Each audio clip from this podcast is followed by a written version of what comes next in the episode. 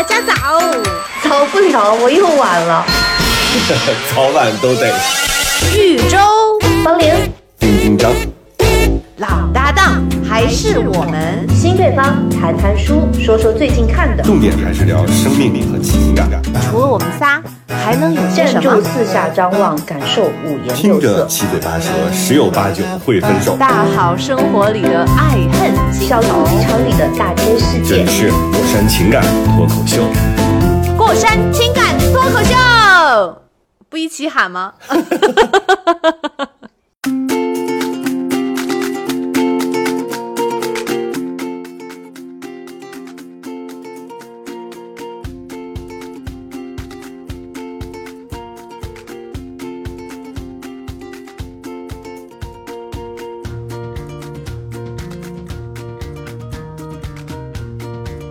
Hello，大家好，这里是过山情感脱口秀，我是在九月份非常开心的丁丁张。大家好，我是玉州。怎么回事啊？都像默契全无。三周之后，我们三周旷旷课了之后，就变成这样的情况。谁可想？大家好，我是方玲。哎，来先听听丁丁张的 周周没喜事儿。周周没有问，什么喜事儿？我没有。我刚才刚才我们已经录了三遍，就是他就九月不是很高兴，九月九月不是还没到吗没？有到？周周周周还九月二号了，今天哎，周周你那还没到吗？刚到。到了。嗯，刚刚到。哦，今啊对，今天对一号，嗯。然后嗯刚才第一遍我们录的时候，方玲也没有反应过来，所以就感觉像那种用脚踢了踢方玲，方玲没有动，就是 属于那样的一个状态。九月份，九月份是因为九月份第一天气特别好，对吧？就是到了秋高气爽的天气，啊，第二呢就是九月份能买新手机了，有很多新手机都会在九月份推出各种各样的，对。花然后九月。份会有假期啊，马上马上就要十一，对吧？嗯十一的假期，今今年春节啊，今年中秋和十一的假期连起来是一个挺长的长假，所以每到九月份的时候，就觉得太开心了。而且你知道我的那个生物时钟，是每到秋天的时候，还有春天的时候，我就会早上五点多钟醒来一次，其实也没不知道为什么就会醒，可能太兴奋了，觉得天气很舒服，就是醒来我就会看一看，四下看一看，就是啊秋天来了那种感觉，然后再睡一会儿啊再起床，就每次到了这个季节就觉得很开心。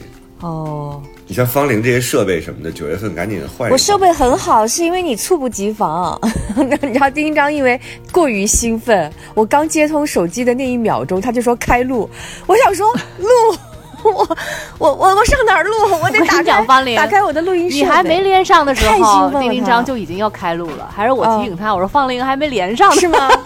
对 对，好烦啊！就一个你知道，刚才就是人，我跟周周，周周刚跟我说早，然后我说来别说话，我们不要把寒暄留在节目之外，我们要把它录进去。我说三二一，然后就准备摁这个录制键，然后结果那个 周周说方玲还没上来呢，我看果然方玲还是灰色的，省略号还在还在爬行的路上。阴暗爬行我，我理解你的那个兴奋。对啊，所以你应该更新设备啊、而且我们三周没有录，大家肯定好像也没有特别想念我们，因为现在有群了，就非常直观，就是也没有催。我知道大家都特别理解我们，因为我们三个确实都是这个中年人嘛，对吧？就是我今天看到了一句话，觉得特别好笑，说这个年轻年轻的时候会很那个想死。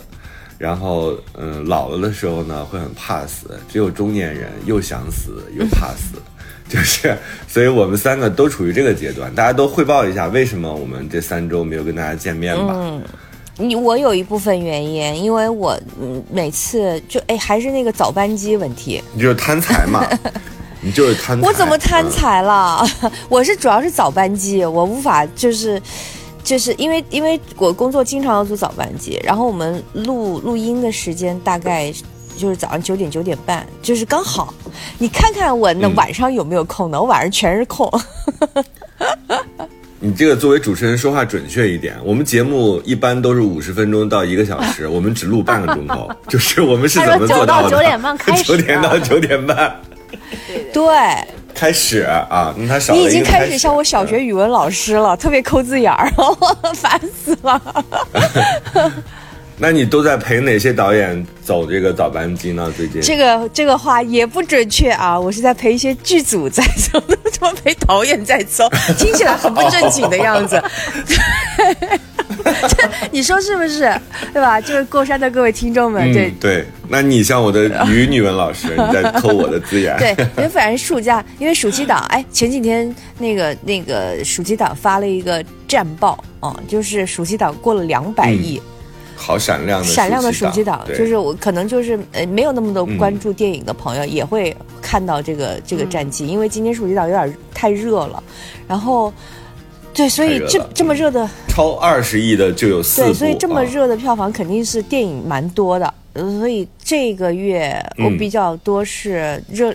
方玲也是赚的盆满钵满、啊。我真没有九月份我们我我跟我跟周周就是等着你来回馈大家的这个非常迫切的。我我我我啊主要是我我主要是很认真的，就是跟完了两个项目，从头到尾的这个过程，就一个热烈，一个学霸，嗯就一个大鹏导演的啊，一个是黄渤老师监制的。这两个激情的电影都没有让方玲变得更好啊！我一会儿给大家讲一下 我为什么没有来录节目，以及在这个过程当中我跟方玲有一次交互，哇，太好笑了！就是我又给你提供谈资周周，你一定要等着。好后悔。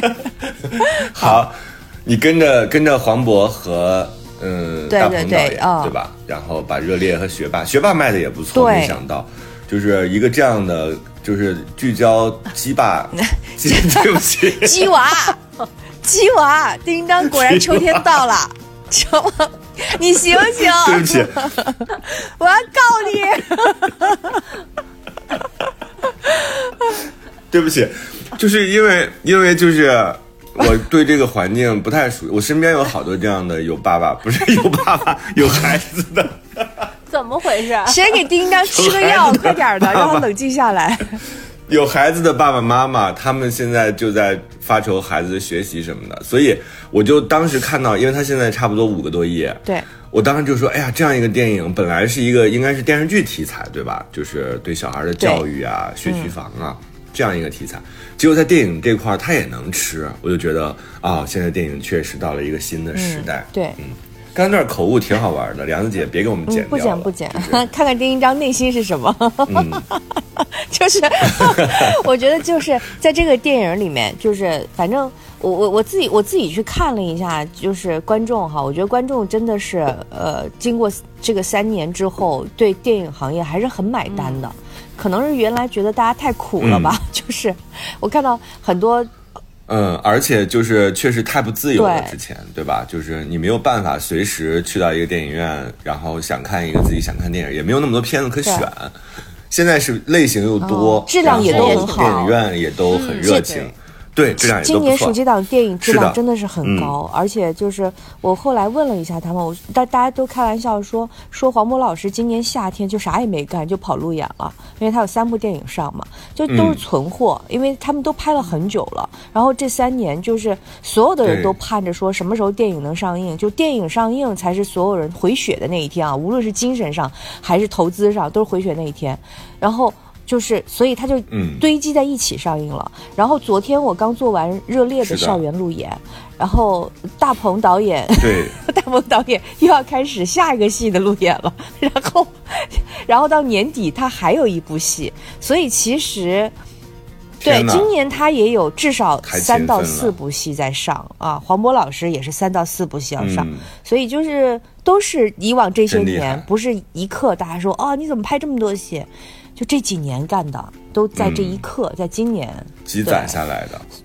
方玲，你你你确实今年挣了不少钱啊！今年我们要开一个庆功宴，庆祝庆祝方玲盆满钵满，我也对，也很辛苦。我呃行，就我也我也我也这这个的确是我我自己觉得说肯定是比疫情的时候好，但是呢，我现在的嗯感受就是。嗯，好像我我没有觉得这个东西，呃，真的是以前还是特别想挣钱的，今年感觉特别奇怪，嗯就觉得说好像大家恢复了，比去工作更高兴。嗯，我有这种感觉。是的，而且那个回馈感啊，就是它像一种，我觉得工作有的时候给人带来的那个能量，就是是你自己意想不到的，就是它会给你一些回馈，就像一个反弹力一样，所以你会感受到一些能量。嗯，虽然上班可能会把你的能量抽走，但我觉得你找到一个有价值的，或者自己这个自我价值感很高的工作的话，我觉得对你来说是、对健康其实都有好处。对，嗯，我这次见方林，我就觉得他状态特别好。周周，你为什么没有录？你讲一下，你自己前段时间病了，我这个对不对？是分好几个星期吧。第一个星期是那个姥姥的亲戚的小孩儿要到这边那个读研究生，然后哎呦，现在小孩多可怜，就是因为机票嗯又贵，然后父母因为工作的原因也没有办法去送，然后呢，这个不像以前那样，嗯就是能有直飞嘛，所以这这小孩儿对。又啊，贵，对，现在机票确实很贵，嗯因为我九月底去欧洲，嗯我知道那个机票的状态，就就没有嗯直飞的。然后我们就听着他的那个行程，我想我的妈呀，三十个小时在路上。然后呢，他一个人，这小孩第一次嗯出国，一个人，然后还完了，到了这儿之后、嗯还不能直接有他没有过语言关吗但是你你你在语言关，嗯你也得有一个适应的一个过程啊，你不能说我考完托福，然后我扔到英语环境，我张嘴对就能来，啥都能听懂，一点都不紧张。那那还没有坐过国际飞机呢，对不对？所以就很多对于他来说都是第一次，对对，而且老外说话嗯好对那那含熟练，不对吧叫含糊，那特别快你你说中文，你也不会一个字儿一个字儿蹦啊 那。说话他有那说话 说话一点都标准，他有轻重缓急，对，然后然后他到了这。对是对对。对，而且有他到这边之后呢，他又不是能直接入住，他还得不能马上入住，就得要住在校外的嗯。宾馆，然后第二天要参加那个什么开学典礼，完了嗯。之后第三天才能够办入住。哎呦，我看着这个我就心疼这小孩儿，于是我我跟嗯。姥姥就把这活儿给揽了下来，就等于是，呃，接待，然后接待完了之后。哎，真是，当了学霸学妈。就是还打算就是就是还把他送到那个佛罗里达里达里达那边去，就是带小孩一起一起来开学，所以他在这边待了大概几天。嗯，别人也没有质疑你们的身份，看着也挺像，是不是？就是就如不果能是哥哥姐姐呀、如果正常生的话，可能就是都属于晚婚晚育，就是就差不多了，因为大二十多一点点嘛。嗯然后那个后来我我没去，是嗯让姥姥去的，因为就是两个人的话，呃，出行啊、住宿啊什么都方便一点，所以就，但是就是嗯他来之前啊，那个家里头要收拾呀，然后来了几天，这几天要稍微接待一下呀，去学校里逛一下呀，就是也没有说特别累，但是就是他们俩出发完了之后，我就我在我就歇了大半天，我就在沙发上一直都躺着。我跟你讲，真是岁数大了，我就我就啥事儿都不想做，就想一下这几天好像也没做啥，但是呢，就是嗯可能是精神紧张啊，还是咋回事儿啊？反正就是半天什么事情都不想弄。然后呢，大概缓了两三天，姥姥回来之后，我去机场接她。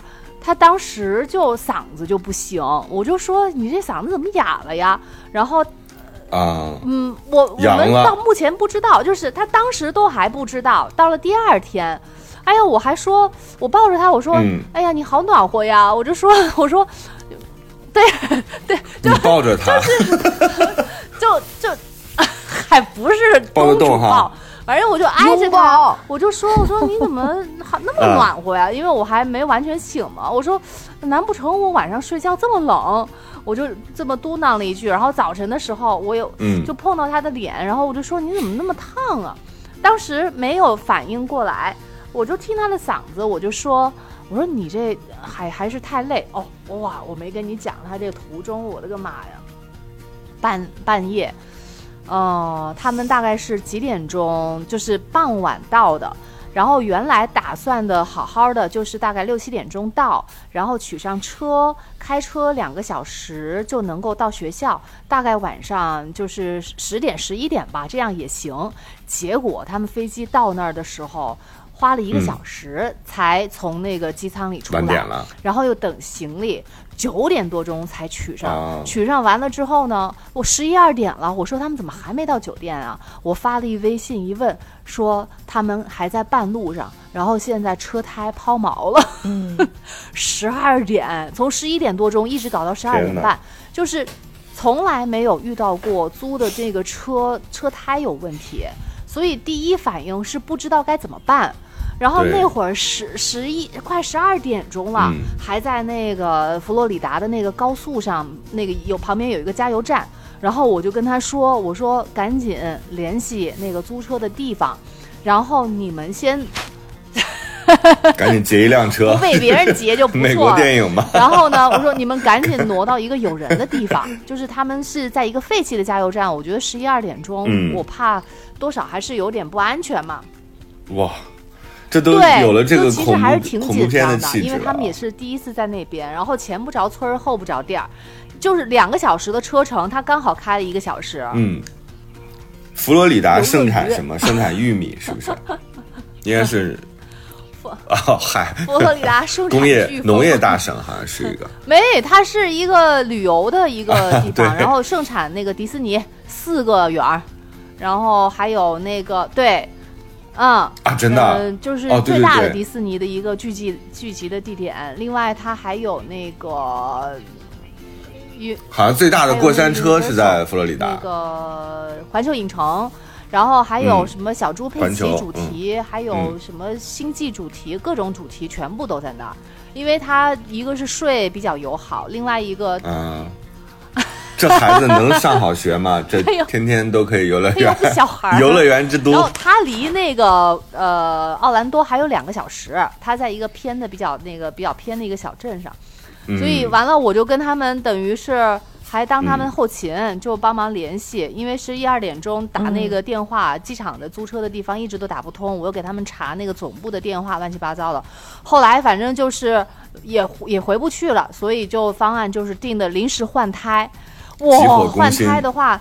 本来脑脑觉得还嗯比较的得心应手，因为他之前自己的车胎换过，但是这个车型他不熟悉，而且呢，它有一个特殊的一个螺丝。另外呢，好不容易找到那个工具之后，发现拧的特别紧，就根本没有办法弄，他都快绝望了。这个时候简直就是嗯从天而降一个老爷爷，开着大皮卡，据说他皮卡后面一车的都是工具，然后主动过来问他们怎么回事儿，这这真的。真的，这太像那个说你丢的丢的是 木这斧头是啥呀还是金斧头？这老头儿是一个很早的故事嘛已经早到。行，咱别提这茬了。早到方玲都不想提，懒得提了。反正就是我刚刚说木斧头、金斧头、银斧头，可是我金斧头银斧头，是吗 这不是我外婆讲的吗？哦就让你诚实嘛，就说你到底缺哪个螺丝，然后那个姥姥就说啊，我缺哪个跳柜的那个螺丝，就给他换上了。对反正嗯，就被一个然后结果老爷爷给救了，哇，我都对啊，然后就给救赎了呃，快啊一点多钟，然后又重新上路，一激动跟老爷爷接了一个吻，然后就得了阳了变成。石头了。一点多钟，而且那种备胎是就是像是那个呃 donut 一样的，就是那种很明显跟其他的正常的车胎不一样的那种。那个车胎本来我们还是打算说三天之后再把这个车胎还回去，后来一查，那个车胎才能开大概一百公里的样子吧。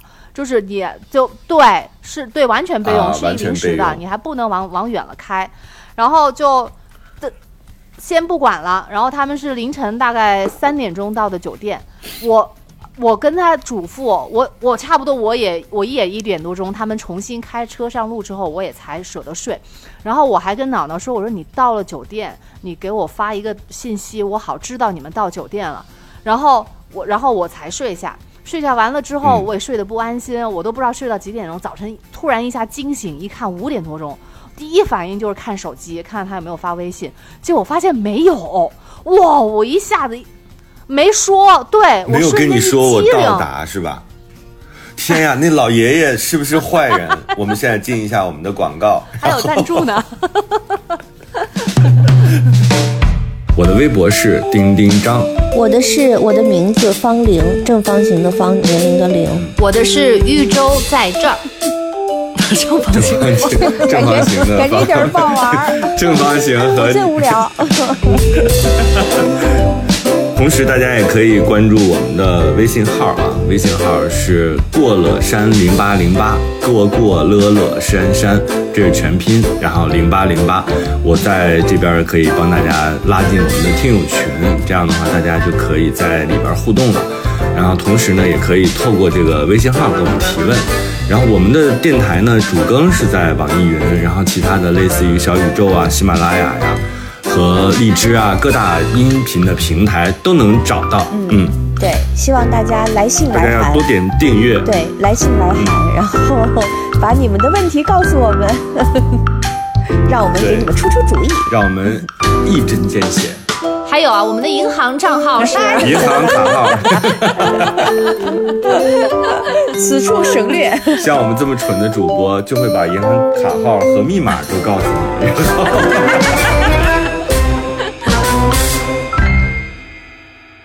我是玉州我是方玲，我是丁丁张，大好生活里的爱恨情仇。小肚鸡肠里的大千世界。这里是过山情感脱口秀。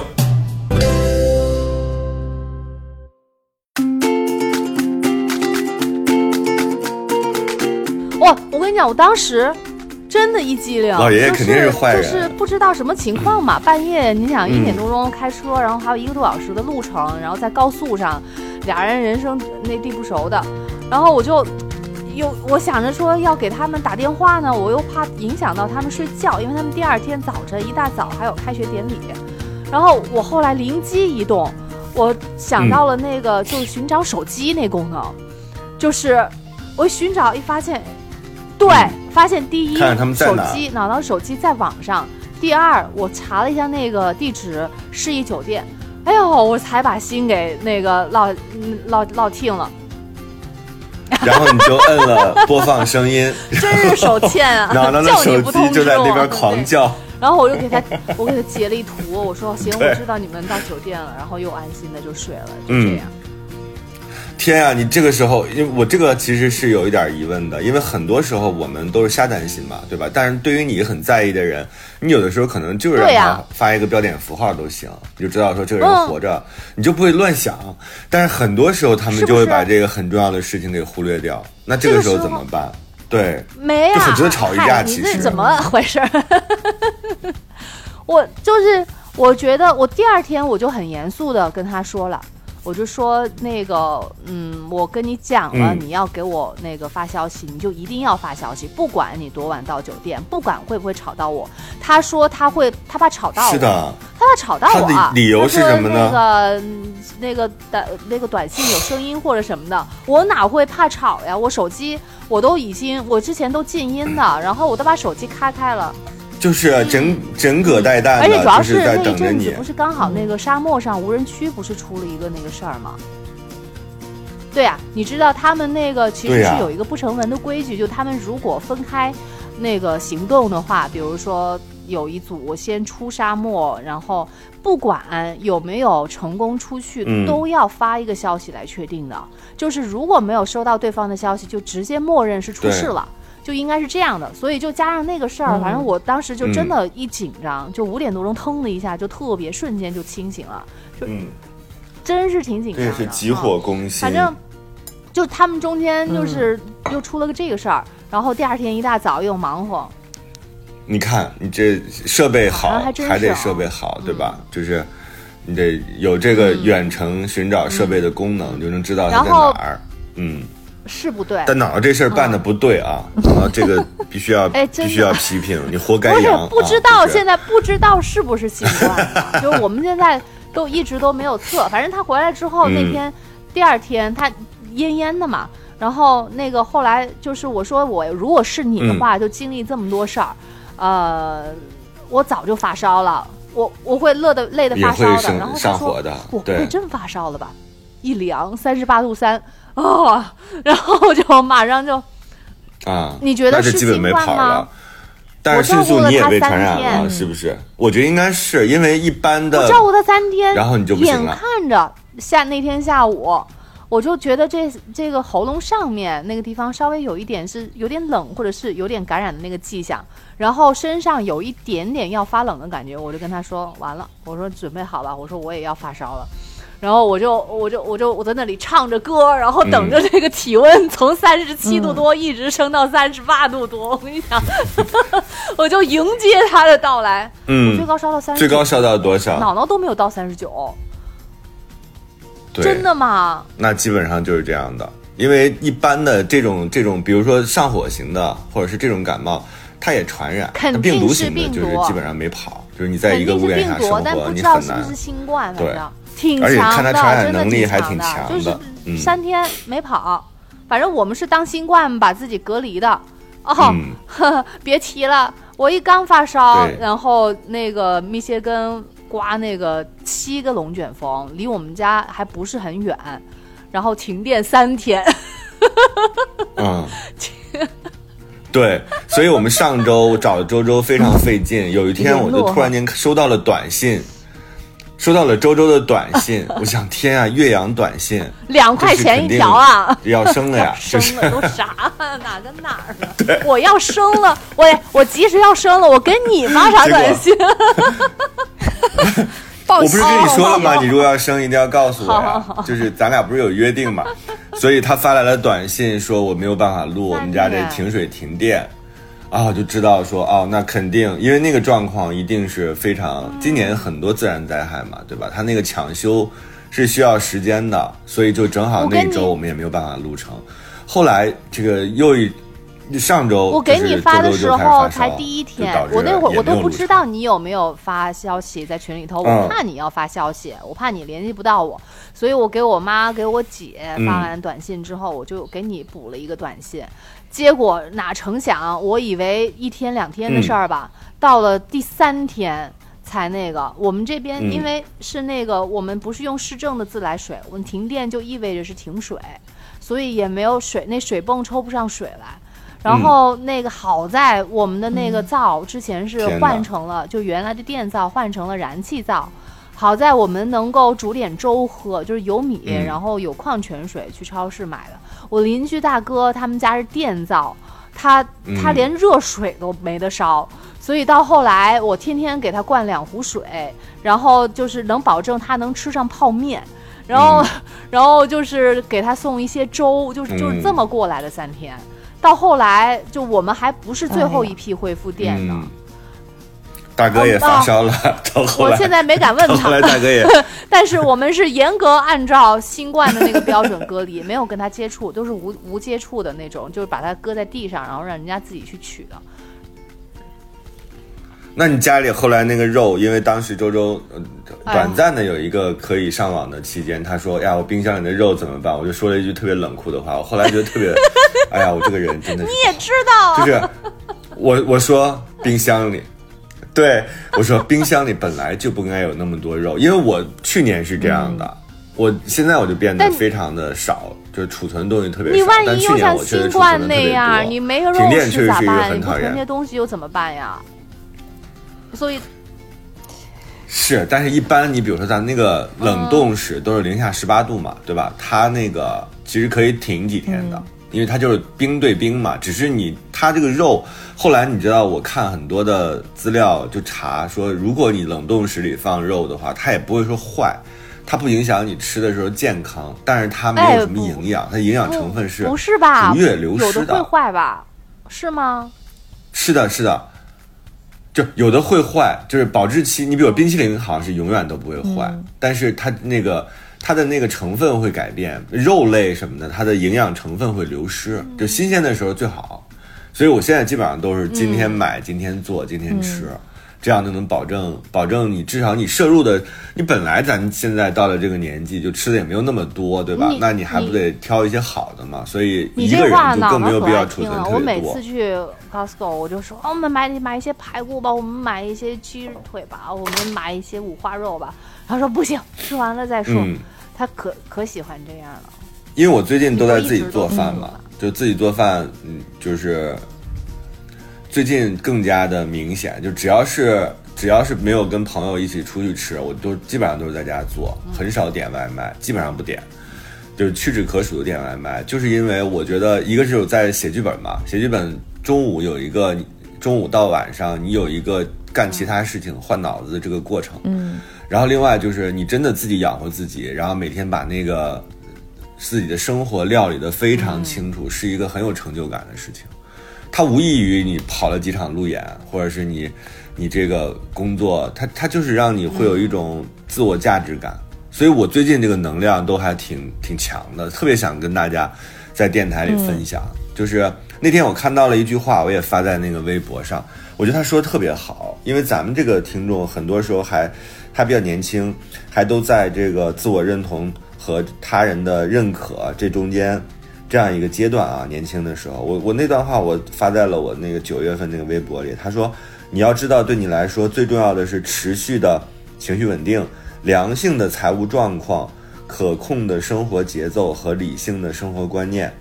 这是这是好的，而不是某个人爱不爱你啊。因为很多时候，我我们的听众有的时候会比较纠结这些，嗯，所以把这句话分享给大家，嗯，要找到自己那个能量的来自己在家的。时候，就也是特别的规律。然后我早晨都是就是蒸那个西兰花，然后蒸玉米，吃的特别健康。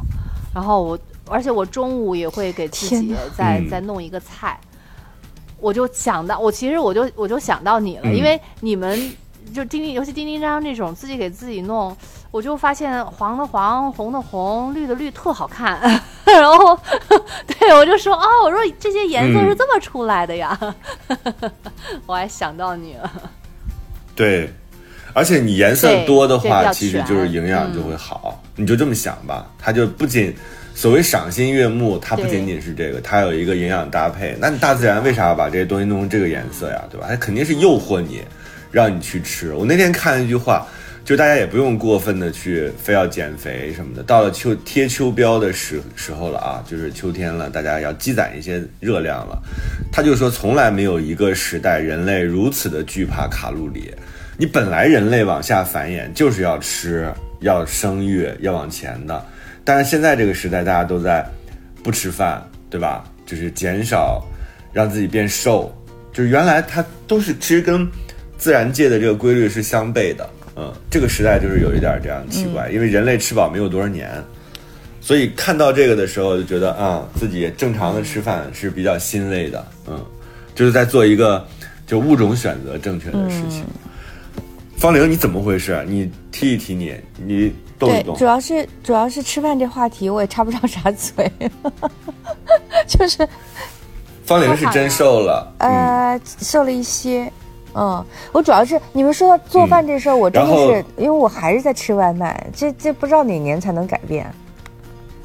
你在家的时候也叫外卖吗？其其实你如果在家的话，完全有机会可以做。啊，我也叫外卖，就是我是，哦，你说到吃饭这事儿，我因为我我昨天去吃学校食堂了，哇，四块钱一个嗯鸡腿，六块钱一个鸭腿，对，然后十四块钱一个完整的巨大的猪蹄儿，哇，然后二十四块钱我买了一嗯盘、一桌子肉，你吃了这么多 饺子，因为猪蹄儿鸡腿、鸭腿，价格我我要了玩儿的，就是因为因为本身。本本身已经没有就已经吃过晚饭了，我不知道还能去食堂，因为没有食堂的那个卡嘛，所以找旁边同学就是窜了一下，就是我说你借你卡，然后把钱转给你，然后那大师傅就问我说你要什么呀？我说我要这仨，然后大师傅说你不要米饭呢，我说不就饭了，然后我就端着那个过来，我就拍了张照片儿，突然觉得就是那种欣喜溢满了心头，补补脚力。不，，因为我觉得真的。你应该再来点鸭掌、啊。就没有了。然后反正就是我在怕再买，别人就是 觉得我太太横了，就是。然后我看完那个这那个图就是那个桌子上的菜之后，我就想说，首先我觉得食堂真便宜，就我觉得现在。我不知道怎么说，就是我我我我我我后来就想说，我说何曾几何时我们开始吃饭变得，尤其是外卖变得又贵又难吃的，然后你吃饭就是一定要啊、可能有的时候我们后来想说不要再吃路边摊了，有的时候不是很干净嘛，就吃饭变成了一个又贵又费劲儿，如果不自己做又贵又费劲儿的一件事情。嗯，就我我我就是的，而且你知道嗯那天我去吃一个很知名的湘菜啊、就排队基本上都要排几百号那种。结果那天我们去那儿很顺利就就进到了店里，但是你知道我们后来点了一道菜，那道菜上来了之后是微凉的，嗯。这就证明了什么呢？这道菜是预制菜，但它没有没有声明啊，没有声明说这是预制菜啊，就等于是我们是在一个商场的顶层吃的，然后这个菜就是微微的是一个小炒黄牛肉，你说这个不就是吃的就是锅气和小炒吗？我想请问，什么样的黄牛肉就是给顾客端上来的时候它是凉的呢？那就是你加热不够嘛，对吧？那你加热不够的原因是什么呢？说明它之前就做好的，就是反正就是你吃的时候你会有一种非常失望。我就觉得之前我为它排过的队，或者是我等过的号，排队啊我都觉得不太值得。对嗯啊，排几百，号，就是你知道啊，现在就吃饭这事儿，你想吃到一口真正的就是从锅里炒出来的菜，太难了。你能听到那个锅铲儿锅铲儿在锅里的声音，那这个店我跟你说就肯定大不难了，所以你就在想说，现在大家吃饭真是出现一个大难题我最近一直在研究什么呢？这已经不好吃了，因为我听着就都不是不是特别吸引人。主要是主要是我毫无厨艺，我坦白讲，我毫无厨艺，就是那嗯种，就是那种基础已经差到自己都觉得不想学了。然后我最近在研究啥？研究社区小食堂，社社区小食堂就是真的没有真的没有那么难。我跟你讲，方玲真的没有那么难。嗯你知道那天我买了那个虾，买了那个虾，就是做了一个芥末，哎，那叫什么罗什么虾？罗氏虾，就那个头很大的那个虾。然后那个虾就是你直接从某个买菜软件上买，就是五十块钱一斤，大概有那么十五六只，挺大个儿的，而且非常新鲜，是冻的。你唯一的痛苦就是你在处理它的时候，因为它要开背和把头和那个须子什么的，那个尾尾巴都剪掉。你这个时候你就是非常残忍，因为是活的嘛。就是我在那儿，阿弥陀佛，然后剪一下，后来就把这个弄弄完了之后，非常简单的调料，然后切个蒜，切个蒜末，然后弄点小米辣，然后放点芥末，调一个汁儿，一炒我我跟就非常好吃了。而且你吃到那个的时候我说我，跟方玲说嗯一个，就是你如果对炒炒菜没有概念，首先我跟你说，炒菜也比你想象中要，就其实就是厨房那些调料往里头一倒一和，然后一热一炒，就其实就好了。对，但是如果你实在对这个没概念，我最近就是在搞几个那个蒸菜，特哇那。我的天哟，真的又好吃又容易做。我跟你讲，你鸡腿儿蒸菜只要有芝麻油和蒜泥，我跟你说，真是我跟你讲，有一个那个就鸡腿儿，你就只需要提前腌制一下，腌制其实也就是就是那些东西，什么那个。呃，蚝油啊，那些东西，盐啊、生抽啊什么的，生抽、老就抽，把它其实嗯入、入了盐味儿就行了。然后你再把土豆切一下，然后泡几朵那个香菇，把它切成那个一片一片的，铺在那个盘子里头，把腌好的那个鸡腿搁上去，蒸就完了，然后你就能出来一道菜。这个真的是颠很颠覆我对做菜的这个东西。我我觉得炒这样比起来，就是炒菜还略显麻烦了。但是如果你真的觉得你对做菜没有概念，然后你觉得你没什么水平的话，你就做蒸菜。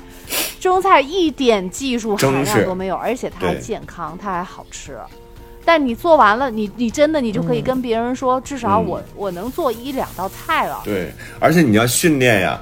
我自己最近在训练我的小红书，就是因为前面我老是买那些西红柿啥什么的，后来你知道我这个小红书 变成了一个农贸市场，就是哦，都都是给我推的什么新疆的西红柿啊，什么呃，山西的哈密瓜，呃，山山西的西瓜呀，反正全是这种啊。就是后来我就说算了，我不能再这样了，因为前段时间看这个太多了。我最近就在看一些好玩的菜，还有就是好看的人，我就每天都在训练它。所以我现在我的首页上推荐的都是好看的人和好看的菜。我刚才说的这个芥末罗氏虾就是在 反向教育，因为你有一段时间你老是看那个吧，就给你瞎推，推的就全都是我真的跟农贸市场一样。因为有一段时间我还特别爱看狗，所以我的整个那个小红书的首页就是狗市加菜市，就是菜狗，就好多，就那个那个博主就每天在那个帮粉丝挑狗，说这狗多少钱，这狗哎这个脸正一点啊，这个眼睛大，哎这个好看，这个腿比较粗啊，这个不行啊，这个有白背心儿，就是他一就是他就在挑，他在挑这个狗，所以我这就是狗市。最近我就在看这个好看的菜，昨天那个就是教。呃，有一个拍的非常美的，就是画面不美的我都不看了。现在，所以我昨天看到那个，他就是做紫菜包饭，他就是豆腐，呃，卷心菜、胡萝卜，把这三样东西和米饭弄在一起，用这个紫菜一卷，嗯，然后放点香油，非常好吃。是，一切样子又好看，其实是可以解决很多问题的。你里边再放点鸡蛋，是吧？你蛋白质也够了。黄瓜，就是你你鸡蛋其实是非常简单。就是炒成那个炒鸡蛋，然后再再切成丝儿放进去。午餐肉，这个就看你有没有这个耐心，方玲。但是他确实方龄有点疯，就是他，嗯，你知道后来我们这两周不是看了很多演唱会嘛？看了李荣浩的，然后后来就 八月二十八号是李宗盛的，我我就成了这个牵头人，专门建了一个群，帮大家买李宗盛的票。然后盯着这个开票的时间找人，反正最后一千八百八一张票，因为我觉得还是值得的。大哥可能近几年都不会再开了，而且老头六十五岁，就是你值得看他一场很精彩的演唱会。方玲就在其中，就是我们这个群里边，方玲就是一直很很努力的就买票啊什么的。嗯，结果我们就到了那天很兴奋。你知道我那天为了看这个演唱会，我特别不喜欢自己健完身之后整个那个状态，因为一直在出汗，就是因为你健身完之后，那身体的热量往外涌嘛。然后同时因为你健身喝水，然后你就会代谢特别好，你就老上厕所。但那天因为要看演唱会，我就专门没有。健身，我就说今天要平平静静的进到场里去看这个演唱会。于是七点钟开场开场的演唱会，六点钟我我和我另外一个朋友我们俩就到了，就在那个非常完美的一个座位上，那块儿整个是，呃，应该是那个馆里就是收听效果最好的，就音质最好的那个地方。呃，一共我买了六张票嘛，陆陆续续大家都在七点之前到了。唯有方宁，咦，我就眼看着一千八的票变成了九百，就是。方玲这大概迟到了有四十分钟吧，因为李宗盛大哥这个演唱会，演唱会是编年体，所以他生生错过了宗盛大哥的十年，就是 他到了到他进场的时候已经到了九几年。方正，你自己讲一下你在干嘛？刚对，刚好 我后来开玩笑说，刚好是我出生的年份，一九九三。他们说去你的，没有，我是我跟你讲，我其实有复杂的心路历程。你知道，我为了这个听听大哥的这个演唱会，我从疫情期间就开始搜，我说他还什么时候能开？然后我一直关注着他一场一直没开的演唱会，就是因为疫情取消的，是蚌埠的。然后呢，我一直关注着他，说他，因为他有一个公告，说我什么什么时候，到时候就是等恢复的时候再另行通知嘛。因为他当时可能是有一个退票这个事儿，我就一直关注。我说他什么时候恢复演出，肯定是从这儿开始，或者说从哪儿开始。然后后来丁一章说，因为我知道他最近开演唱会了，然后第一时间是在上海。然后我本来想去上海，飞去上海看的，我就跟丁一章交流，丁一章说不用，北京看啊，北京咱们一起。我如果说那快快加入我，我要买票。当时还吐槽了一下大哥票贵嘛，咱们有有一期节目。然后但是我觉得说值得哈。然后然后我为了这个演唱会，很早之前就定行程，因为这一天如果回不来的话，或者因为工作回不来，会非常可惜。然后我就是头就一中间经历了很多，然后中间就是一直很担心看不上，终于在二十七号头一天晚上夜里，然后回到了北京，就是为了第二天看大哥的演唱会。结果，结果，我那一天早起，然后去锻炼，去游泳，结果就是在出我，而且你知道我为什么吗？我出门之前接了一个巨长的电话，是工作电话，打得我焦头烂额，就因为这个电话。我看了一下时间，我说不行，我现在开车去来不及了，因为我知道五棵松会非常非常的堵。但是呢，我一看坐地铁也来不及了，于是我就决定开车。至少说，因为我化了个妆，然后还穿了近半年来唯一一次穿裙子。我想说，大哥就算看不到我，我也是有非常有仪式感的去听他的演唱会。结果我说我不能这样子满头大汗的跑过去，这样子太难受了。我的微博是丁丁张，我的是我的名字方玲，正方形的方，年龄的龄。我的是豫州在这儿，正方形，正方形的感觉一点儿不好玩儿，正方形和 最无聊。同时，大家也可以关注我们的微信号啊，微信号是过了山零八零八，过过乐乐山山，这是全拼，然后零八零八，我在这边可以帮大家拉进我们的听友群，这样的话大家就可以在里边互动了。然后同时呢，也可以透过这个微信号给我们提问。然后我们的电台呢，主更是在网易云，然后其他的类似于小宇宙啊、喜马拉雅呀。和荔枝啊，各大音频的平台都能找到。嗯，对，希望大家来信来函，多点订阅。对，来信来函，然后把你们的问题告诉我们，让我们给你们出出主意，让我们一针见血。还有啊，我们的银行账号是银行卡号，此处省略。像我们这么蠢的主播，就会把银行卡号和密码都告诉你。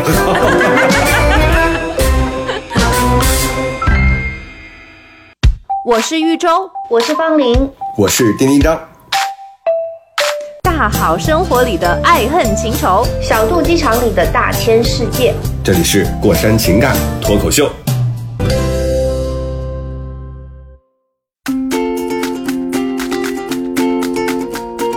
我当时我看着这个方玲的座位空座位啊，就是满场没有任何一个空座，只有方玲的座位是空的，我内心就涌起一种。悲凉和庆幸，我悲凉的是这个女人心如此之大，这么重要的演唱会，这么心心念念，当时恨不得要追加票的这个女人竟然没有来。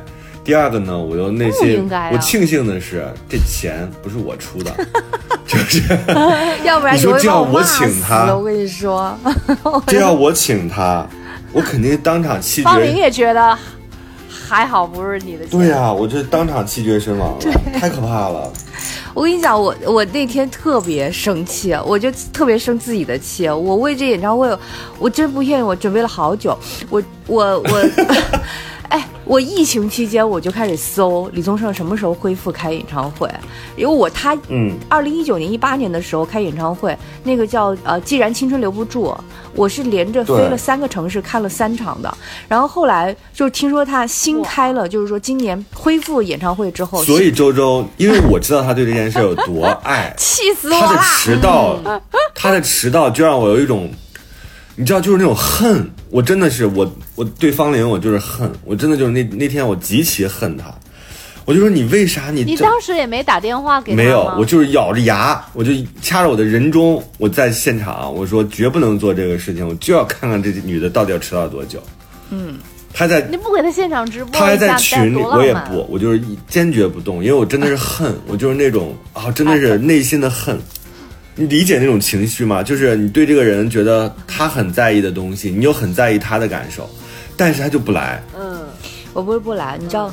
你替他觉得不甘，然后，然后我我我后来得到这个演唱会票之后，我就安排了好久，因为其实当时定下来还跟真正看有一段时间嘛，就我每天飞来飞去，我也不是很确定自己会不会有什么问题，就是会赶不上演唱会。然后后来好不容易，我记得我是二十七号晚上当天夜里到的北京，二十八号的演唱会，我说我当天一定要回来，一定要回来。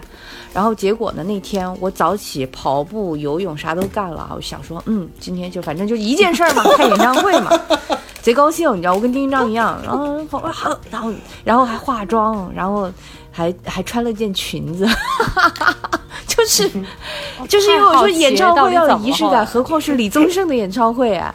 然后我说他来听我的演唱会，当这个歌唱起来的时候，我应该站在观众席里边，手着手里拿着我的荧光棒，说大哥我来了，就这种你知道吗？对还穿着裙子，对，好，搞完之后，然后来了个电话，我发现我以后要戒掉这种事情，就是说，就我人生当中一个最大的问题就是，我不会拒绝别人，或者是说我不会告诉别人说我现在很着急，我现在有事儿，有有事儿。对，嗯然后也对方呢又是一个很重要的事儿，然后我就就在跟他立，我又不我又没办法一边打电话一边去，因为我我想本来想说我坐呃坐地铁或者是开车去都行。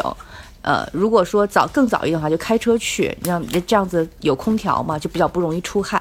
然后如果不行的话，坐地铁去，但坐地铁去我得叫车去地铁站啊。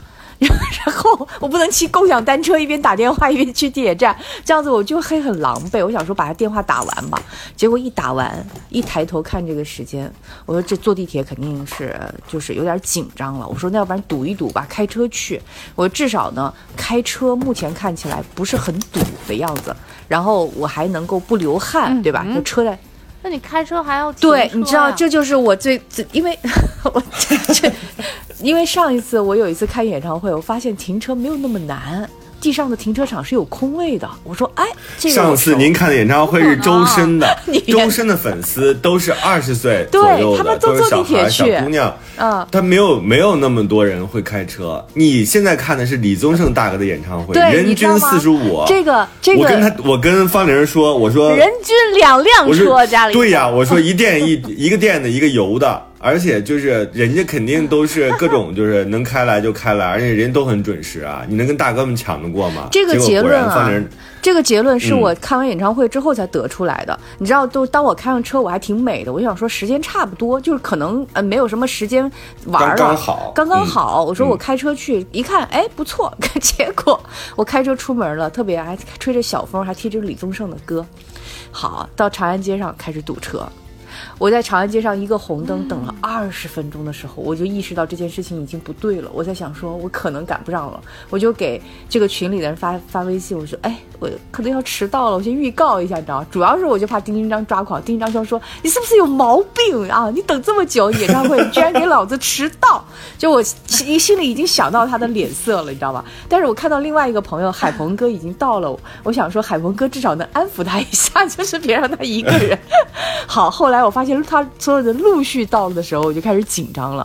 然后我就在长安街上，在长安街上又是七十码，不能超速，我就在那里尽量的开。开到的时候，实际上我还好，我大概只只迟到了五分钟、十分钟，因为我走过那个通道，我觉得我找起来应该没问题。结果最大的 bug 就是，在于我发现我低估了李宗盛这个大哥的歌迷群体，就是丁丁章说的那个，因为上一次来全都是小朋友，成李宗盛大哥演唱会现场都没有警察，你就想这观众得多老吧，都不用管，就是。对，然后因为上一次听周深的张惠妹的旁边全是警察。对，然后李宗盛大哥就非常乖，大家都很那个坐在那儿听，不可能有人站起来，只有大哥一个人站着全场。都坐着，因为因为上次深深的演唱会，我我自己出来的时候，我还看着呢。我说同这个同学们都怎么走？我发现他们很多人都是从外地来的，就成群结队的，几十个几十个的小孩下地铁这种。然后我当我去李宗盛演唱会的时候，我也是这种，我误以为是这样的，结果我找停车半个多小时，将近四十分钟，所有的时间都在花花。你想五棵松那边停车又复杂，然后最终我终于找到了一个停车哦，位，在五棵松那儿。对我停下而且你来之后，想一想，周周，我我为什么不爱迟到？我并不是非常就是觉得遵守时，当然遵守时间很重要啊。我不认为遵守时间是一个美德，这也不是我站在这个道德制高点抨击方龄的原因。我 所有的其实，我遵守时间最重要的其实还是利我的，不是利他的。我不是为了让对方觉得丁丁章是一个好人，你就不迟到，你特别牛逼，不是这样的。我是觉得我不想给自己造成非常狼狈以及内心积攒非常多复杂能量的这样的机会。嗯，因为你知道，当那个你自己时间也到了，你又很想去干一个事情，然后你时间又来不及，那个时候其实对你的身体是不舒服的，就是你总是在一种焦灼状态之下。其实我是为了利我，我就想特别轻松，到了那儿之后，我等他我没有问题。但是你要让我在这种情况下停车，我可能会撞车，就是特别不好。我电影我都不敢的。对对对，我知道这段丁丁章 是说给我听的，我再继续给你讲呀。然后我好不容易找到一个停车位停下来之后啊，我就那个停车位离演唱会的地方巨远，然后我就穿着小高跟鞋一路蹦蹦蹦蹦蹦蹦跑走过来之后呢，我就听到大哥在里面唱他来听呃我呃呃不是不是他来听我漂洋过海来看你嘛，就唱娃娃那首歌。这是这已经到了九零年。九零年，然后我就听着他的声音，我心想说我心想说，到底从哪儿进去啊？就有一个女的在那边，我说到底从哪？因为我已经 就是绕昏了，不知道从哪儿进去了。对，我就开始不断的找，终于找到了之后。最搞笑的是，我进场的时候，其实应该进场，其实应该有人引导，比如说人家看你的票，对吧？几零几通道会有人指，所有的人都在看演唱会。我就是我进去的时候，然后那个那个那个保安还有门口的检票的人就这样脸冲在里面，啊，就这样。我说、啊我从哪儿进门呐？朋友，然后就是有人哦啊，你从这儿下，然后到了场馆里面，因为他那个通道人特别的，就是座位是非常非常长的。你如果走过走错一个岔口，你要走过很多人的面前，然后我就到处找人，我。其实当时就像丁江说的一样，保安都去听歌了嘛，然后我就找找到一个工作人员，我说我从哪儿下去最近的，终于找到了自己的位置。这时候大哥已经唱到了一九九二年还是九三年了，然后呢，我就我下去的时候，我还竭力保持着镇定，因为实际上我在迟到的时候，我已经心里我在想说，哎，反正都已经迟了，我就一路在听那个李宗盛的歌过来的。然后我在想说，我说还是要很优雅的，就是非常。非常开心的进来，不能因为我浪费了半个呃，这个这个，我当时好像迟到了四十分钟四十五分钟，不能因为前半段，然后让后半段的心情不好。于是我就是就整理着装，然后还补了补妆，然后走了进来。啊，对，所以丁一章看到的是一个迟到了，但是依然容光焕发的我。对，但是我我当时的状态是因为我们在一直听歌，嗯跟着那个大哥的故事在往前走，所以其实反而我没有情绪上给你任何压力，对不对？没有，因为我觉得这个事儿你晚都晚了，你能怎么？对，就享受就对好。我觉得你那会儿应该后脑勺都是情绪吧，看着都是。没有还好，因为 因为那个李宗盛大哥的这个演唱会，我嗯疫情之前听过三场。就是我还是有，嗯如果这只有这一场，我会非常非常遗憾。但好在我以前听过他演唱会好几次，所以我我我我我来完全就是因为处于一个歌迷的心态，就是说我我就虽每唱必到，每唱必到的这种嗯心态。然后，而且我觉得大哥就是然特后这个女别实惠。人 因为穿着这个裙子，然后自己后来她明明知道自己这样一个晚的状态，然后我就在那儿观察他，我说方玲你瘦了，后来还中间聊了几句，还全程都在录 录音录像，我说你这还要通这个倒卖光盘还是干嘛？就是就全程录音录像，中间都不带停的，对，中间都不带停的，然后录音录像，嗯。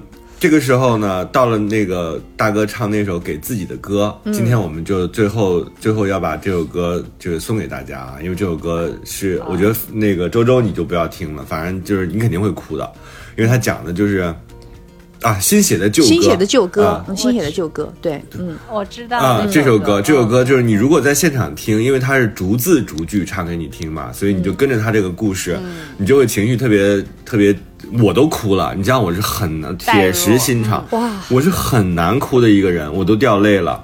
这个时候，嗯。我我很难在现场哭的，电影院什么戏剧、话剧各种我都不哭的。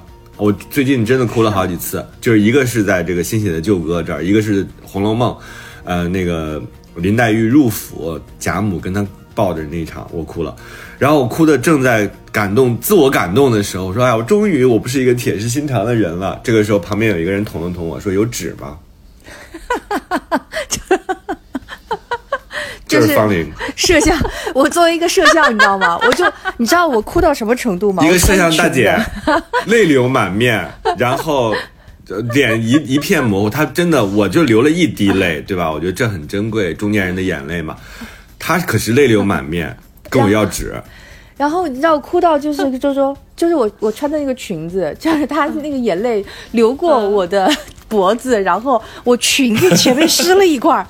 我想说哇，好不优雅呀！是吗？但是就是很难，就很感动。当时我还是竭力就是维持，没带纸，然后竭力维持手不抖，还在一直在录像。后来丁丁章说：“说方林，你把那个新写的旧歌那个视频片段给我。”我说：“等等，我剪一下啊，那段二十多分将将近半个小时，就是他说你怎么在全程录像啊？基本上后面两个小时我全程录下来了。”丁章说：“你是不是想录回个成本啊？就倒卖光碟去？” 我说：“就是，然后因为我大哥在那个台上大喊了一句，他就他就是，我觉得他现在越来越老顽童了。他说我不回来了啊，接下来我是什么墨尔本，然后什么悉尼，悉尼对，然后我心想说，哇哦，好厉害！我作为歌迷心想说，哇哦，好厉害！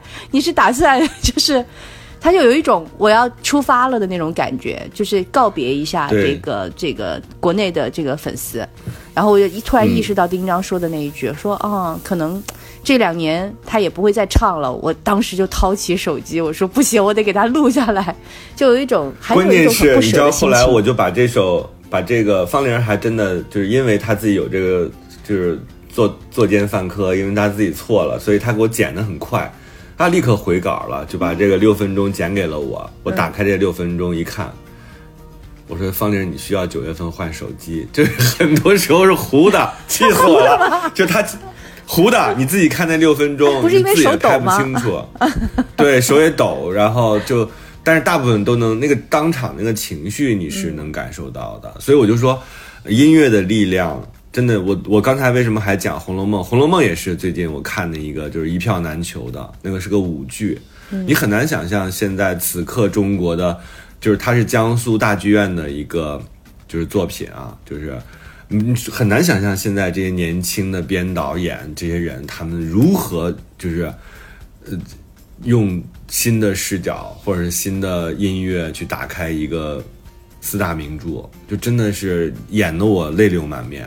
是非常好看的一个舞剧，如果有机会的话，也推荐给我们过山的听众啊！大家这票很难买，但是如果有巡演，因为现在全国已经演了一百场了，嗯，我看的是九十九场，嗯，一百场就是后边还会到各地去巡演。如果你们在各地看到这个江苏大剧院版的《红楼梦》的话，第一时间抢票，你会得到一个完整的三个小时的。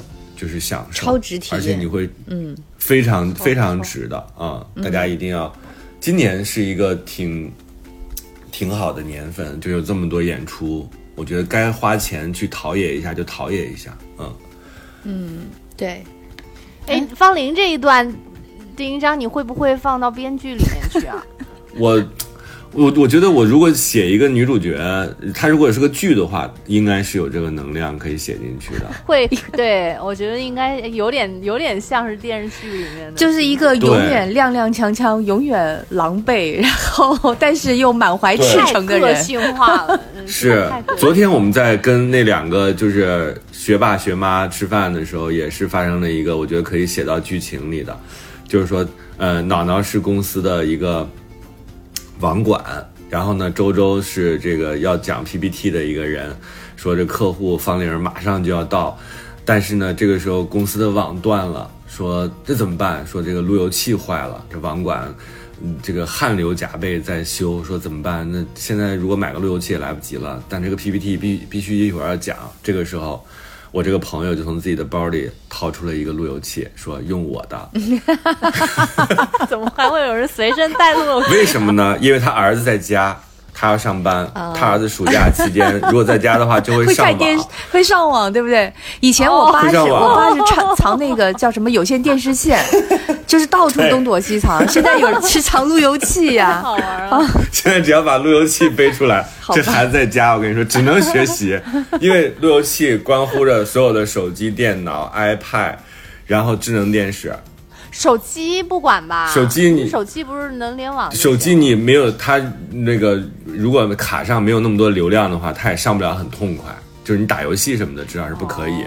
你可以联系，天哪！对，所以你就说这都来来自于生活。就包里有个路由器是很牛牛的，然后嗯，对，这个太生活了。这个完全是很 很很戏剧化的一个场面，但是又无比的合理。就是你没有那个生活的人，你完全提供不了这个素材。对，而且我觉得它特别适合写在这个故事的开头。你看方玲这个也是，它很适合写在一个故事的开头，就他就永远是一个错失良缘的人，他都是因为迟到，他所有的事儿都是因为迟到。至于至于我为什么迟到，所有人都很都会很疑惑，你怎么能？因为我大家也能看得出来我精心的准备，对吧？但是最后。对呀、还真是你一大早就准备，对，我一大早准备，我还化了妆，我还去把裙子熨熨平了，就是因为一个电话。后来怎么弄成？后来我打电话，就是我打开那个朋友的对话框，我想说要不要告诉他，就是因为你的电话，但是想说算了，就是因为已经给人家留下一个说，你看这个人很好，就是还听完我的苦恼，然后讲完这个，就因为。而且只是听苦恼啊，对，但是我当时的想法就是有点轻敌了，我没想到就是苦恼这么你多，没有想到这个苦恼这么多。就是我说怎么这么多苦恼，然后呃，对，对方还是就是也是跨跨跨区，就是他也是从国外打过来的，就是他是有哦，一个、我大概知道这个人是谁了。对然后这个人应该就是当时在黄山耽误你的人，就是他在，哎他既然能在黄山，又是那个人对？他既然能在黄山耽误你，他也能在这个开演唱会的时候耽误你。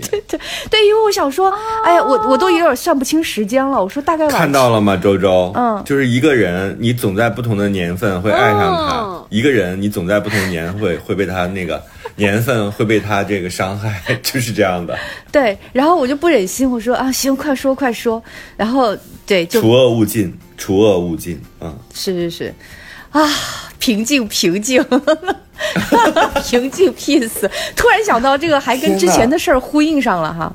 怎么到国外去了还在霍霍你这样啊？对呀、对，去了周周，你也想得，你也想得起来这个人，对不对？泰山，泰山对啊，黄山泰山那那次。对啊，啊对，泰山。嗯，行吧，主要是 就是是去买什么东西来着？然后买汉堡包，汉堡包。买汉堡，然后耽误了车，导致两个人在山上，大家可以听一下那一期啊。对，在上过了一夜，嗯，就是误误交损友的代价。对我可能我他就是去外太空了，他也会有这么一出对我可能命而且你命这有什。么可着急的？他讲你就说我赶紧我要出去办个事儿，然后那个等回来再讲。嗯，对，因为我一抬头，我还是就是自己，这是不怪人家，我是自己的问题。就是我如果我说我现在有个什么急事儿，我觉得人家肯定也会理解的啊，说回头再打。主要是我一想，我说哎呀，这早上，因为我当时五点多钟还是六点钟啊，因为我一想说他应该也是凌晨，说一夜没睡，我想说这个事儿是不是很焦虑、很着急。啊，我就就说，那你那你跟我说吧，快快快，嗯，然后呢，他也知道说，但但但是两个人一讲起来嘛，就讲到一些情绪上的事情之后，就停不下来。然后我一抬头，坏了，就是 时间过去了，而且我我这人有一个毛病，别人跟我如果我觉得他真的很着急，或者说比较比较真诚的想问我，真的问我意见的话，我我也会。比较容易忘记时间，我说哎怎么样怎么样怎么样，我说你别这么想啊这那的，就开始了，你知道吗？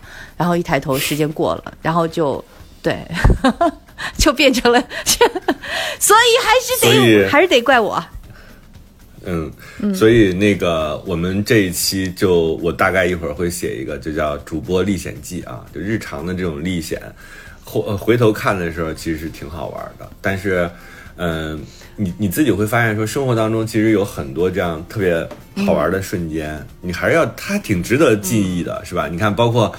就是它虽然看起来是一个当时我们很生气的故事，但是你看多年之后我们想起来，他他俩那次旅行，其实可能因为这个反而变得更加刻骨铭心。那李宗盛这个演唱会，也许我们会忘掉我们在为什么受。伤的总是我？我突然想到这件事情，为什么？我除了那你肯定是这个一定是你的问题，方玲，你就想吧，他绝对不是别人的问题。而且我还成为了过山这么久的笑柄，所有人都知道。你这哪是笑柄啊？你这是一条笑的通道啊！我们在这个通道上畅游。行吧？也不容易啊。对，呃，好吧，我我我可能这事儿我有可能改不了，问题是我都这么大了。我们也没指望你改。对，嗯对啊，这两次的确是怎么就能怎么就能那样发生呢？所以你看，其实是这样的。嗯，我呢，我就很像那种喜欢渣男的人。嗯，就是你自己很讨厌渣男的行为，但是你内心又盼着渣男的行为发生，所以他就发生了。我坐在演唱会现场的时候，我说今天谁，我看看谁给我迟到，果然盼到了。就他叫，他就叫欣欣，就是叫什么？你自己向往的一个情节出现在你的生活当中，嗯，嗯，这就是就是然后你就踏实了。我就踏实了，我就终于找到了一个可以说的，那就是方玲嘛，对吧？每次我都不负所望。对，每次我跟方玲发生这样的问题，都是因为，就是其实你说我恨方玲吗？可能是我爱方玲，就是这就是你跟渣男持续产生交互的这个理由，嗯，就是他总是能让你向往的场景出现，对，突然觉得，哎呀，我觉得咱们这是跌跌撞撞的过完了八月，终于迎来了九月，对，咱都不容易。对。上一个月，我九月也有很多的旅行，所以我希望我们这两周啊，九月一号，然后九月，呃，就十四号之前这两周我们都能正常的录制啊。后边我、我不知道，不敢保证，嗯，真的一个一个一个始终在出行的男人，对，嗯，好羡慕啊！关键是只是在花钱，不像你一一吃猪脚就赚钱，就是一吃鸡脚就赚钱。对对对，行业行业行业你不用羡慕我，行业的红利。我现在就跟所有的人说，你们真的不用羡慕我，因为只要你们敢迈开腿，你们也能像我一样。这就是这样的，就是很多时候是因为你自己给了自己非常多界限。然后我们也知道周周马上就要出去玩了，你好好玩啊，因为你好长时间都没有用心的玩过了。你要回到你那个当时在飞鱼秀的时候，就是那么渴望旅行的那样一个状态，你要好好玩。哎，我那我多多好多问一个问题啊，就是你都出去跟谁玩呢？就是 这个问题是不是不适合在 好真不适合在电台里说？但是你好因为真诚啊我我你说我吗？对，我困难的是你看旅游搭子也难找。是这样的，我有几个好朋友，虽然他都已经已婚已育了，但是他们总是给自己留有一些，呃，闲余的时间，就是他自己要把自己摘出来，我要跟家庭无关。嗯，所以我就找到了几个这样的朋友，而且是女孩啊，我们四个就是一直都很好，经常会一起策、啊策划一些这我知道这种短嗯途的嗯旅行，嗯。就是就是海鹏老婆嘛，就嗯李慧儿，对慧慧然后、对，然后何征啊，刘梦圆啊，刘梦圆是从新新加坡从那个新加坡飞到一个地方跟我们会合，就我们嗯一起过一个周末，就这样的。另外就是比如说我和一些夫妇，人家就是很喜欢旅行，人家也是有孩子的，嗯但是他们俩就很喜欢享受二人的那个世界。我跟比如说扎斯汀跟大白，他俩就是。嗯，我就那机票贵，我也没办法，是因为人家要上班。扎斯汀就是只有九月二十九号到十月份，十月七号有时间，那我就我必须要人家不二人世界吗？怎么还带上你了？他喜欢带上我呀，就是，嗯、你问过人家吗？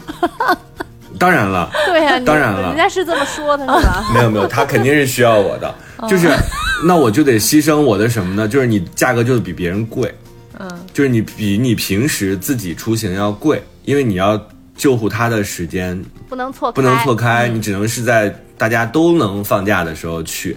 那我觉得我也能忍，就是那你不可能说我既要便宜，又要享受跟好朋友在一起，又要怎么样怎么样，不应该是这样的吧？所以我觉得你要出让一些你自己的。就是你要牺牲掉你的一些选择，你才会获得更多的选择。你去哪儿？啊？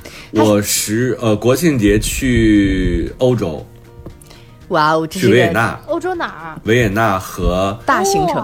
我从匈牙利进，然后从布拉格出，嗯，大概是这样的一个行程。不错不错。嗯，好因为没去。过。嗯，布拉格你可以，我觉得布拉格你可以待一整天。对，布拉格现在应该是一晚上一晚上和嗯晚上到，然后第二天一天。嗯，你知道，其实我几度而想且你想想说丁一章嗯，我们一起去旅行吧。但是我一想说，我不能说这种话，说这种话之后，我我有那个旅程，我可能会一直被骂，你知道吗？就是怎么办？就是这日子太难了，然后一直在很纠结。我说，哎我可以啊，你哪天你策划一个行程？你先对，我记你你先跟丁丁张就是约的同城，你保持一些同城？那个就是不迟到的记录。同城不迟到啊，完了大概半年之后，你再提那个就就是出去玩的那个行程。我我现你可以跟我，我现在是十二月，就是元旦那个旅行，就是元旦那个旅行，你现在可以参与。我准备去新加坡、马来西亚这条线，啊嗯，就是热一点。我比较我也比较熟一点。最搞笑的就是，你知道我想想跟丁一张旅行去玩，你知道吗？后来我我有一次我就想跟他打招呼，我说我说你先去，我我可能会来，是不是？哪有这样的？因为到底想不就想想一块儿降低对方的期待值，就是别 别骂我说，因为说你先去，然后嗯我可能会来，maybe 会去找你哦，就是大概用这种话术搪塞丁丁张，知道吗？后来后来发现丁丁张没有领会到，这其实就是共同旅行的意思。啊、但是我要是定，就是要确定；我要是不定，就是不定。啊、没有这个说。而且我最害怕的，你先去，然后我最害怕的就是这种说，我一会儿能跟你通个电话吗？我说你现在就跟我通，哦哦，你不要一会儿马上给我通。你知道为啥？关于 关于丁一张旅行，我有一个非常经典的印象，就是他评价一件事情，所以他给我印象给我造成了很大的阴影。是有一次是是说去哪儿啊？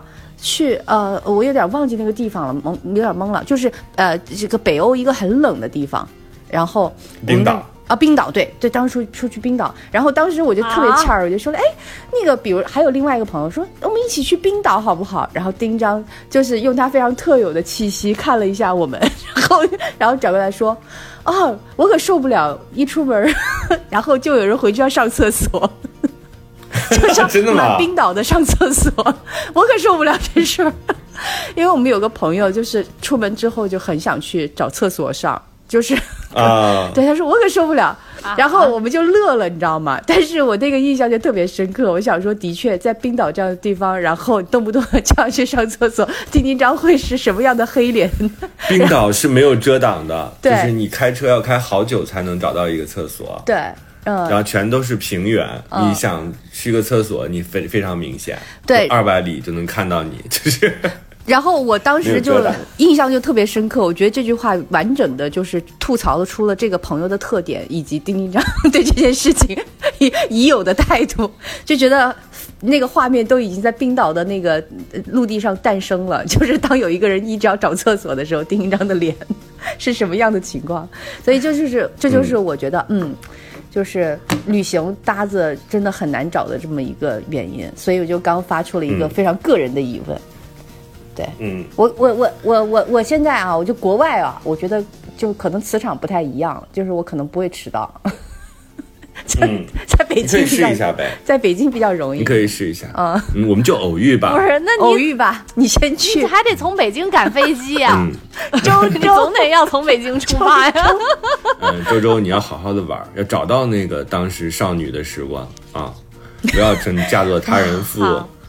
因为我害怕我，因为那个时候周周他其实是有活力的，他超级有活力，嗯，我怕他现在天天惦啥意思？记着我。现在没活力了你。现在天天跟西红柿有活力，今天是哪个宝宝要我吃掉呀？就是这种活力是另，外一种活力，就是一种这种活力就显得有点可怕，你知道吗？就是 西红柿之母是吗？不觉得很 Q 的吗？会啊，特别可怕。你像这些瓜、这些瓜果梨桃的，多害怕这女的呀！就是打开冰箱，一个这个没有眉毛的女人的脸，说哪个宝宝今天看球呀要被我吃掉呀？我怎么我怎么会让你见过我没有眉毛的样子？你讲的呀？没有，你没见过吧？哦，周周的关注点突然偏移，吓死我了。就是你刚刚有一个瞬间大漂移的关注，绝太绝了。嗯，好吧，那我们这一期过山情感脱口秀就这样足量供应给大家。我们送给大家李宗盛大哥的这首新写的旧歌，是不是有点悲伤啊？嗯不管了，适合九月开场吗？我觉得我觉得这个的确这是最近我们很感动的一个东西，就大家容容忍我们一下，对，嗯，对，那就悲伤的时候想想方林迟到的那事儿就不 对，大家还是听一听啊，因为我们的听众都相对比较年轻，就是我想这首歌就让你珍惜时光，珍惜你自己想见的人，珍惜每一次旅行，珍惜就是没有眉毛的日子，好吗？嗯 好的，没有眉毛的日子真的可以没什么好珍惜的。下期九月快乐拜拜。拜拜，九月快乐下期见。嗯，九月快怎么把乐。人心搅得让沧桑的男人拿酒当水喝？往事像一场自己演的电影，说的是平凡父子的感情，两个看来容易却难以入戏的角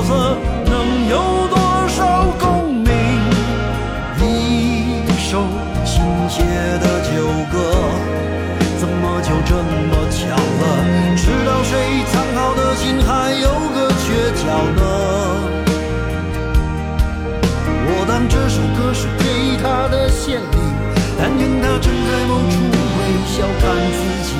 有一天当我乘风去见你，再聊聊这歌里来不及说的千言万语。下一次，我们都不缺席。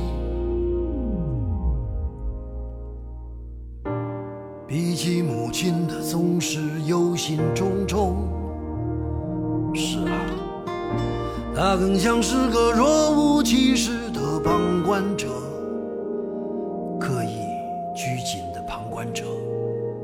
爸，请你从此安心。待在我的歌。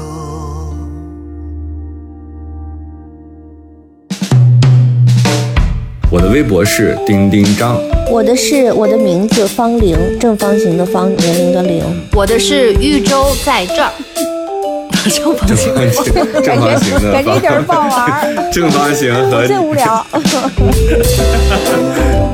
同时，大家也可以关注我们的微信号啊，微信号是过了山零八零八，过过乐乐山山，这是全拼，然后零八零八，我在这边可以帮大家拉进我们的听友群，这样的话大家就可以在里边互动了。然后同时呢，也可以透过这个微信号给我们提问。然后我们的电台呢，主更是在网易云，然后其他的类似于小宇宙啊、喜马拉雅呀。和荔枝啊，各大音频的平台都能找到。嗯，对，希望大家来信来函要多。点订阅。对，来信来函，然后把你们的问题告诉我们，让我们给你们出出主意。让我们一针见血。还有啊，我们的银行账号是银行卡号，此处省略。像我们这么蠢的主播，就会把银行卡号和密码都告诉你。然后